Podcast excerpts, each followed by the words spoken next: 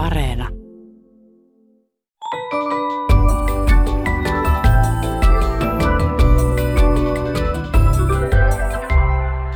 Hei, tämä on Aristoteleen kantapää. Audiosyöte kielen ja todellisuuden väliseltä ei kenenkään maalta, ja minä olen Pasi Heikura. Tänään kysymme, miksi vitsit ovat nykyään vähissä. Ynnäämme, mitä tarkoittaa vähintään puoleen hintaan, ja lopuksi vaihdetaan lentosuunnitelmaa lennosta.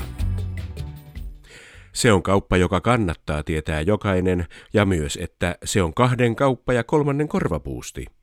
Jokin näistä vanhoista viisauksista pätee varmasti myös myyntitapahtumaan nimeltään Black Friday eli musta perjantai. Vaikka ilmiö on meillä tuontitavaraa, siihen pätevät kaikki tutut myynnin ja markkinoinnin lainalaisuudet. Nimimerkki Asko Lahest iloitsee myyntipäivän innoittamasta kielellisestä moninaisuudesta seuraavasti. Mustan perjantain kunniaksi eräs nimeltä mainitsematon huonekaluketju mainosti näin. Kaikki tuotteet vähintään puoleen hintaan. Nimimerkki Asko Lahest ynnäilee. Toisin sanoen, normaalisti tuhat euroa maksava sohva maksaa nyt vähintään 500 euroa. Eli se saattaa maksaa myös 1500 euroa. Askon ynnäämä lopputulos on vähintäänkin oikein laskettu. Tästä opimme, miten ostohysteriankin vallatessa kannattaa olla tarkkana, ettei ole mieli sitten perjantain jälkeen mustana.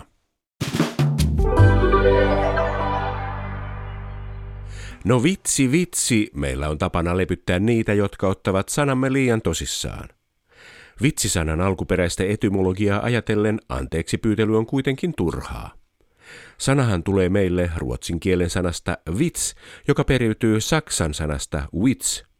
Tuo sana tarkoitti vielä keskiajalla ajatuksen voimaa, älykkyyttä sekä tervettä järkeä. Sana vitsi kertoo siis siitä, miten huumorintaju ja älykkyys ovat keskenään sukua. Tässä mielessä elämme älykkäämpää eli hauskempaa aikaa kuin monet edeltävät sukupolvet. Etenkin tiedotusvälineissä kaikki pyrkivät olemaan hauskoja.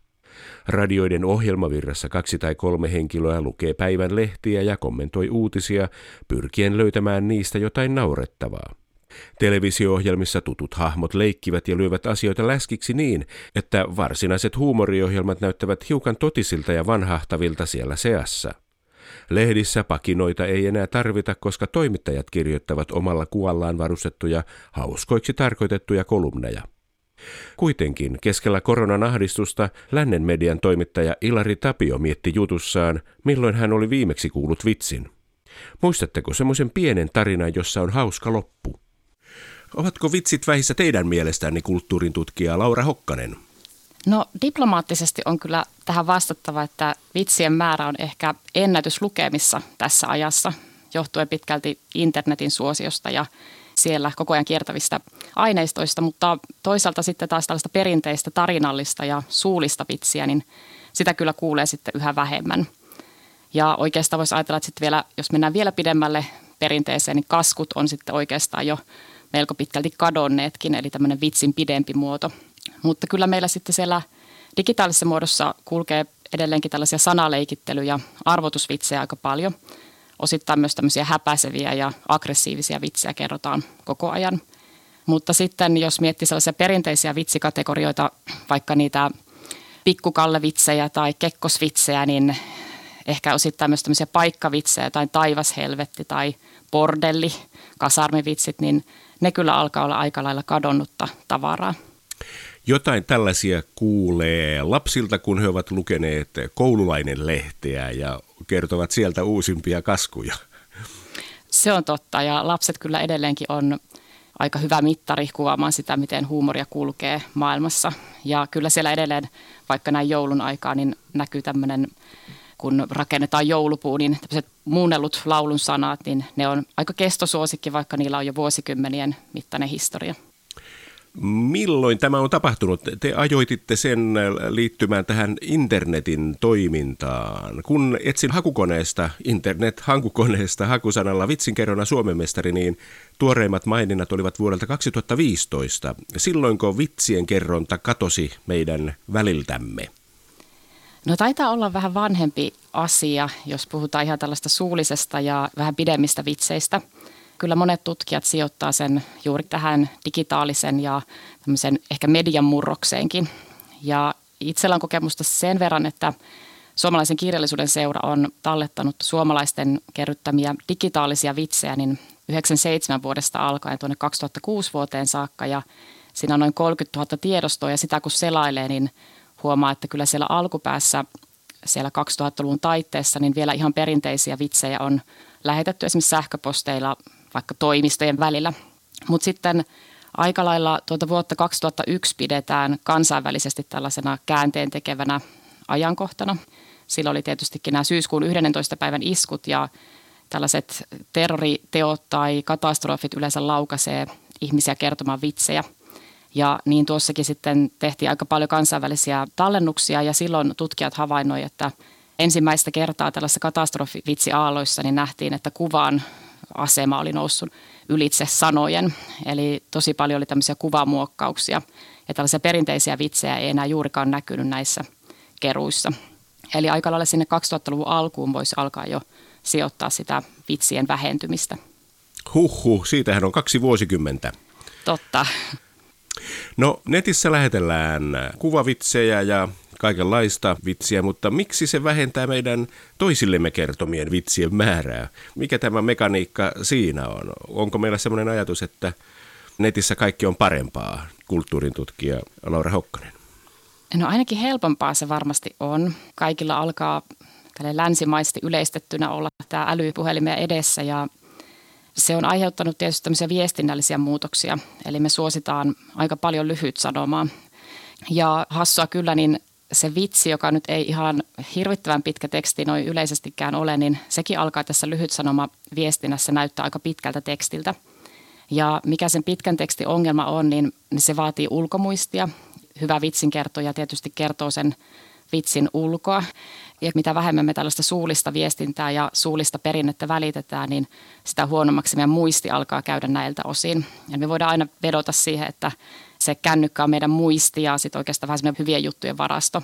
Ja se näkyy monesti jossain vaikka illan istujaisissa, missä ehkä entisaikaan kerrottiin vitsejä ja tarinoita, niin, niin nyt me kaivetaan se kännykkä siinä vaiheessa, kun meille muistuu mieleen joku tilanteeseen sopiva juttu. Ja silloin näytetään sieltä kännykän ruudulta se kuva tai video tai joku hauska oivallus. Ja jälleen kerran me ei tarvitse muistaa ollenkaan sitä itse ulkoa. Niin, elämä siis sellaisia aikoja, joissa hauskimmat seuraihmiset ovat niitä, jotka ovat älynneet tallettaa nämä meemit puhelimensa muistiin. Ja vitsinkerronta mestaruuden voittaa se, jolla on puhelimessa niitä näitä miimejä, joka näyttää, hei kattokaa, tämä on aika hauska.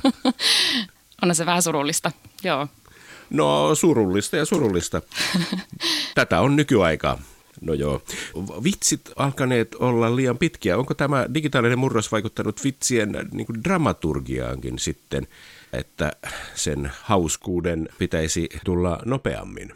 Joo, kyllä mä ajattelen niin itse, että näin on päässyt käymään. Eli tavallaan se muuttaa määrällisesti jopa sanoja ja sitten sitä logiikkaa, että mitä siihen vitsiin kuuluu lisätä, jotta se saa esimerkiksi niitä tykkäyksiä tai jotta se jää meidän mieleen tavallaan jos aikaisemmin meidän piti rakentaa se vitsi aika nerokkaastikin niin, että siinä on tämmöinen ehkä vähän johdatteleva vaihe, missä kerrotaan vitsin henkilöt ja ehkä vähän sitä miljöötä ja jollakin tavalla taustotetaan lukijalle tarpeelliset seikat. Ja, ja sitten tulee jossain kohti se käännekohta, usein siinä lopetuksessa, joka sitten sisältää sen punchlinein siihen vitsiin. Ja nyt sitten voisi ajatella, että se perinteinen internet-meemi, niin se sisältää ylärivillä ehkä kolme sanaa, sitten siinä on kuva ja sitten toisinaan vielä siellä alhaalla joku ehkä yksi sana tai kaksi sanaa. Eli se kokonainen vitsi kerrotaan jopa viidellä sanalla ja, ja se kuvanmahti on siinä sitten tosi ratkaisevassa asemassa. Ja ehkä jonkun mielestä näin välttämättä enää edes täytä sellaisia niin kuin vitsin tunnuspiirteitä, vaan ne on ehkä semmoisia lohkaisuja tai, tai tietysti ne sanamuunnokset nyt edelleenkin siellä jyllää kyllä tämä muuttaa myöskin sitä kerronnallista tyyliä, että eihän sitä oikeastaan voi enää kertoa sinällä, että lukea, vaan se täytyy nimenomaan lähettää ja sanattomasti tai ilman puhetta niin kuluttaa se samainen viesti. Olemme siirtyneet vitsien kertomismaailmasta sellaiseen maailmaan, jossa luetaan vitsit, eli vitsikirjojen maailmaan, kirjalliseen Joo. vitsien maailmaan, mutta toisaalta siinä on se kuva näissä meemeissä, niin olemme palanneet pilapiirrosten maailmaan Siinä on tekstiä ja kuvaa kulttuurin tutkija Laura Hokkanen. Kyllä. Ja tietysti tuohon, luetaanko me vitsikirjoja, niin kyllä osa näistä kustantajista toteaa, että vitsikirjoilla on vaikka koululaishuumorissa edelleen paikkansa. Mutta sitten jos katsoo taas jotain tämmöisiä perinteisiä lehtiä, missä aikanaan ilmestyi vitsipalsta. Itse seurasin lapsena paljon tätä Pirkkalehden Voihan vitsipalstaa ja käsittääkseni se on jo kadonnut aikapäiviä sitten. Kyllä niitä perinteisiä vitsejä tietysti sitten osittain vielä painetaankin. Vappulehdet edelleen näyttää vitsejä viljelevän, että jotkut kevätpörriäinen tai teekkareitten vappulehdet, mutta nekin on mun silmään karsiutuneet aika lyhyiksi, eli ne on niitä sellaisia arvoitusvitsejä, että on lyhyt kysymys ja siihen hulvaton vastaus. Että jos semmoisia pitkiä vitsejä haluaa lukea, niin niillä näyttää löytyvän tämmöisiä faniryhmiä nykyään. Eli pitää jo erottautua fanittajaksi vitseille, jotta niitä tulee erityisesti vastaanottaneeksi pidemmässä kaavassa. Kyllä. Ketkä vitsejä ovat ylipäänsä kertoneet? No vitsejä ajatellaan kyllä ihan koko kansan huvina perinteisesti. Eli on oikeastaan näyttö, että kaikenlaiset ja kaiken ikäiset ihmiset kertoo niitä. Laajemmat keruut on toteutettu lasten ja nuorten piiristä. Toisaalta meillä on aika paljon kertomuksia toimistohuumorista. Sielläkin on löytynyt aina kanava, miten sitä huumoria jaetaan joko kahvipöydissä tai työn lomassa. Tai sitten kun kopiokoneet yleistyy toimistoissa, niin, niin silloin puhuttiin tämmöistä kopiokonehuumorista, jossa tulostettiin hauskoja oivalluksia, mitä oli löydetty vaikka kirjoista tai väärin kuultuja asioita ja sitten niitä laitettiin toimistojen ilmoitustauluille muidenkin huviksi. Eli oikeastaan niin kuin yleistä voisi sanoa, että vitsejä on perinteisesti kerrottu vertaisryhmäkulttuureissa ja sitten toisaalta tämmöiseen samaan sosiaaliseen piiriin kuuluvien ihmisten välillä. Näiden lisäksi on tietysti tämmöisiä rajattuja piirejä, missä me kaikki ei päästä niiden sisälle eikä ymmärretä niiden vitsien sisältöä. Että ne voi olla vaikka tämmöisiä armeijavitsejä tai ehkä osittain ne teekkarivitsitkin on osittain sellaisia, että niitä ei ehkä kaikki ihan paikana, että mistä niissä on kyse. Mutta käytännössä kaikki ihmiset voisi ajatella, että ne kertoo jonkinlaisia vitsejä toisilleen. Tulee mieleen myös sellainen asia, että vitsien kertomiseen liittyy jonkinlainen joutoaika. Koululaisilla on koulussa välitunnit opiskelijoilla ainakin ennen vanhaan oli joutoaikaa jonkun verran, kun vietettiin opiskelijaelämää. Armeijassa on joutoaikaa kuulemma runsaastikin. Ja sitten tullaan kiireiseen työelämään. Tietysti voisi ajatella, että vitse on vähentänyt myös se, että työelämä ja opiskelu on tehostunut niin, että joutoaikaa tämmöiseen joutavien puheluun ja jutteluun ja hauskan välittämiseen niin ei enää ole, kulttuurin tutkija Laura Hokkanen. Voi olla tällainenkin teoria ihan mahdollinen siinä mielessä, että kyllä me vähän liian paljon siihen tehokkuuteen vitsit on virallisesti sitä varten, että me viihdyttäisiin ja meillä olisi mukavaa ja, ja me jaettaisiin yhteistä aikaa.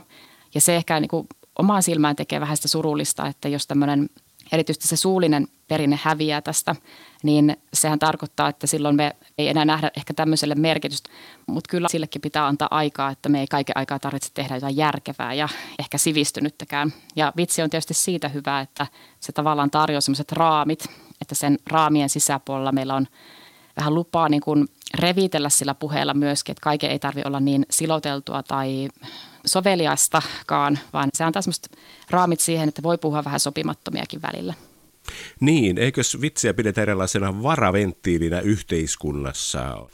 Voivatko nämä meemit toimia yksinään semmoisina vai mitä tälle vitsin kertomisen yhteiskunnalliselle funktiolle tapahtuu nyt, jos vitsit katoavat? Folkloristien piirissä uskotaan siihen, että tämmöinen internet-folklore voi olla tosi hyödyllistä ja arvokasta sekin, mutta jos se siirtyy pelkästään digitaalisessa muodossa, niin meiltä häviää tavallaan semmoinen tekijän ja, ja kuulijakunnan semmoinen tunnettuus ja läsnäolo ja ehkä myöskin osittain semmoinen läheisyyden tunne. Eli kun vitsin kerrontaan kuuluu myöskin se, että me otetaan siinä aina riski, vähän testataan, miten kuulijat – suhtautuu tähän minun vitsiin ja tavoitteena olisi, että ne palkitsisivat minut ainakin vähintään hymähdyksellä, mutta mielellään myöskin oikein rähäkällä naurulla.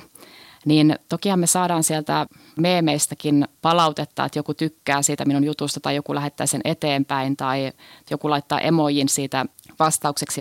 Mutta toisaalta ne eleet, ilmeet, kaikki semmoinen äänelliset reaktiot, niin kyllähän ne myöskin tekee siinä ihmisten välityksellä siirtyvässä toiminnassa niin aika merkittäviäkin asioita. se meemien konteksti hajoaa vähän semmoista hahmottomaksi siellä internetissä ja jos puhutaan vielä siitä, että minkälainen sillä voi olla myöskin se varaventtiilirooli, niin helposti käy niin, että me ymmärretään myös niitä vitsejä väärin, että se leviää vähän niin kuin väärille vastaanottajille. Ja sitten kuitenkin siinä omassa sosiaalisessa piirissä, niin usein voi olla aika turvallisella mielellä, että me jaetaan yhteinen huumorintaju tai ainakin joitakin näkökulmia yhteistä jaetusta huumorista. Ja, ja silloin voi myöskin ehkä luvan kanssa vähän niin kuin naureskella sellaisillekin asioille, mitkä tietää, että, että mulla ei julkisesti olisi mahdollisuutta tällaista sanoa ääneen, mutta tässä vitsiraameissa niin se mahdollistuu paremmin. Hmm, kaikenlaista. Ja sitten ne ihmiset, jotka eivät ole somessa. Suuri osa varmaan käyttää älypuhelimia sosiaalisessa mediassa, mutta suuri osa ei käytä.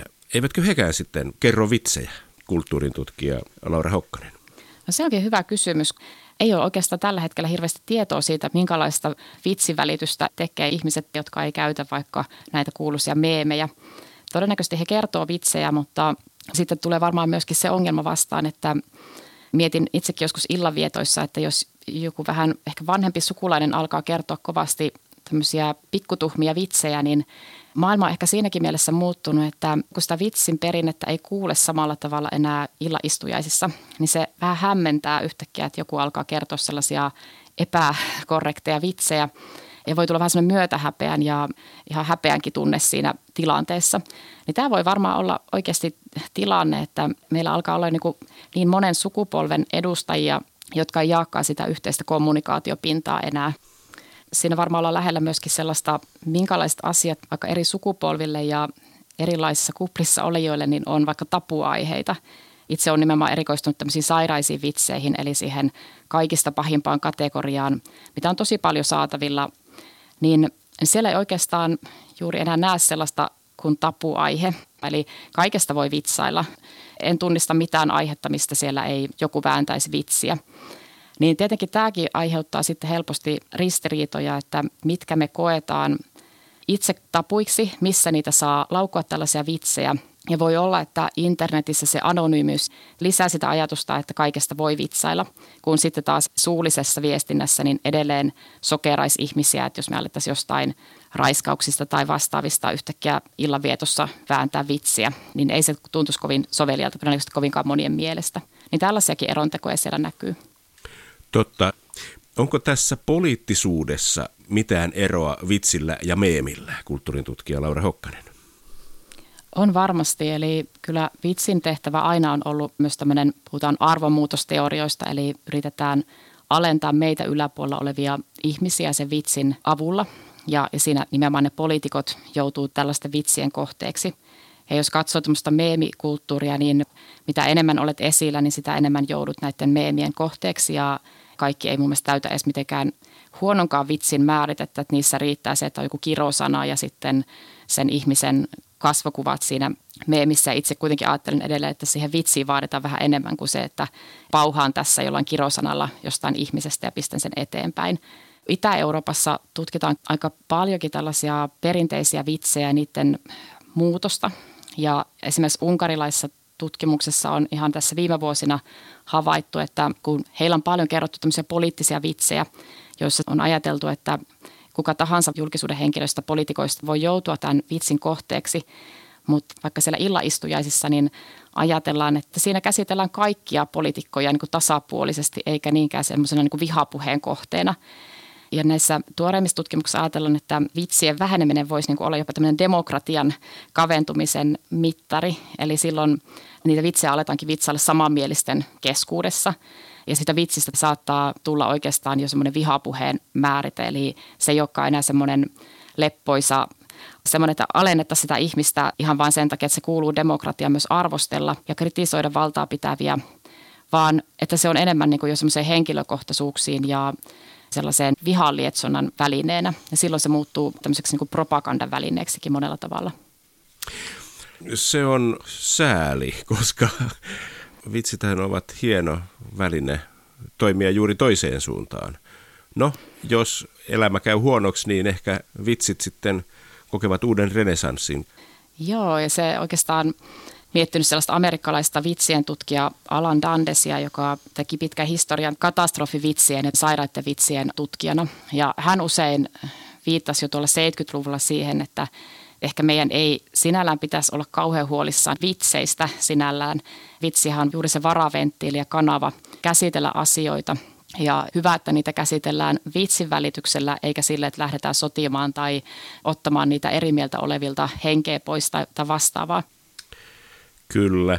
Onko tämä vitsien kertominen edes ollut kovin pitkäaikainen tapa kulttuurin tutkija Laura Hokkanen? Kyllä siinä on ihan tosi kansainvälisestä asiasta kyse. Vanhin tiettävästi olemassa oleva vitsi on jo yli 4000 vuotta vanha ja löytynyt sieltä sumerilaisilta ja yllätys yllätys siinä on pieruhuumorista kyse eli siihen aikaan jo osattu näitäkin vitsejä kertoa. Kyllä voisi sanoa, että vitsit yhdistää maailman kansoja ja huumori on tietysti yleisestikin ihmisen perusominaisuus. Aina itse tykkään omien opiskelijoiden kanssa puhua siitä, että jos ajatellaan huumorin tajua, niin kukaanhan ei halua sanoa, että olen huumorin tajuton. Ja silloin yleensä me löydetään myöskin ne sosiaaliset verkostot sen kautta, kenen kanssa me koetaan, että meillä jotenkin huumori luistaa. Voisi ajatella, että se huumori jopa rakentaa niitä meidän yhteisöjä.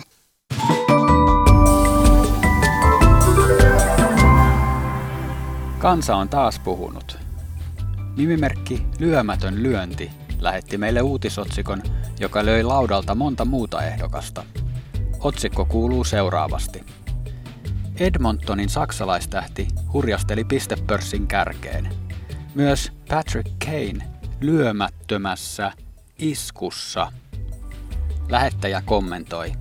Jos Mr. Kane on lyömättömässä iskussa, onko hänen lyöntilaukauksen teho vähän niin ja näin vai miten? Jos nyrkkeilijä on lyömättömässä iskussa, niin en laittaisi taalereitani vedonlyöntipisteessä likoon. Kiitos vihjeestä. Tämä Iltalehdessä marraskuun alussa nähty otsikko oli varmasti tarkoitettu iskeväksi, mutta paljastui lopulta eräänlaiseksi hutilyönniksi.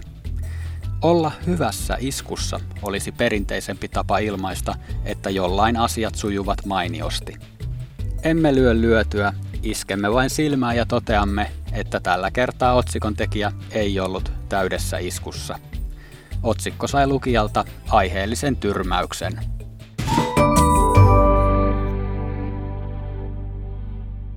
Kun pitää toimia nopeasti, puhe saa siivet ja ajatus seuraa jossain perässä.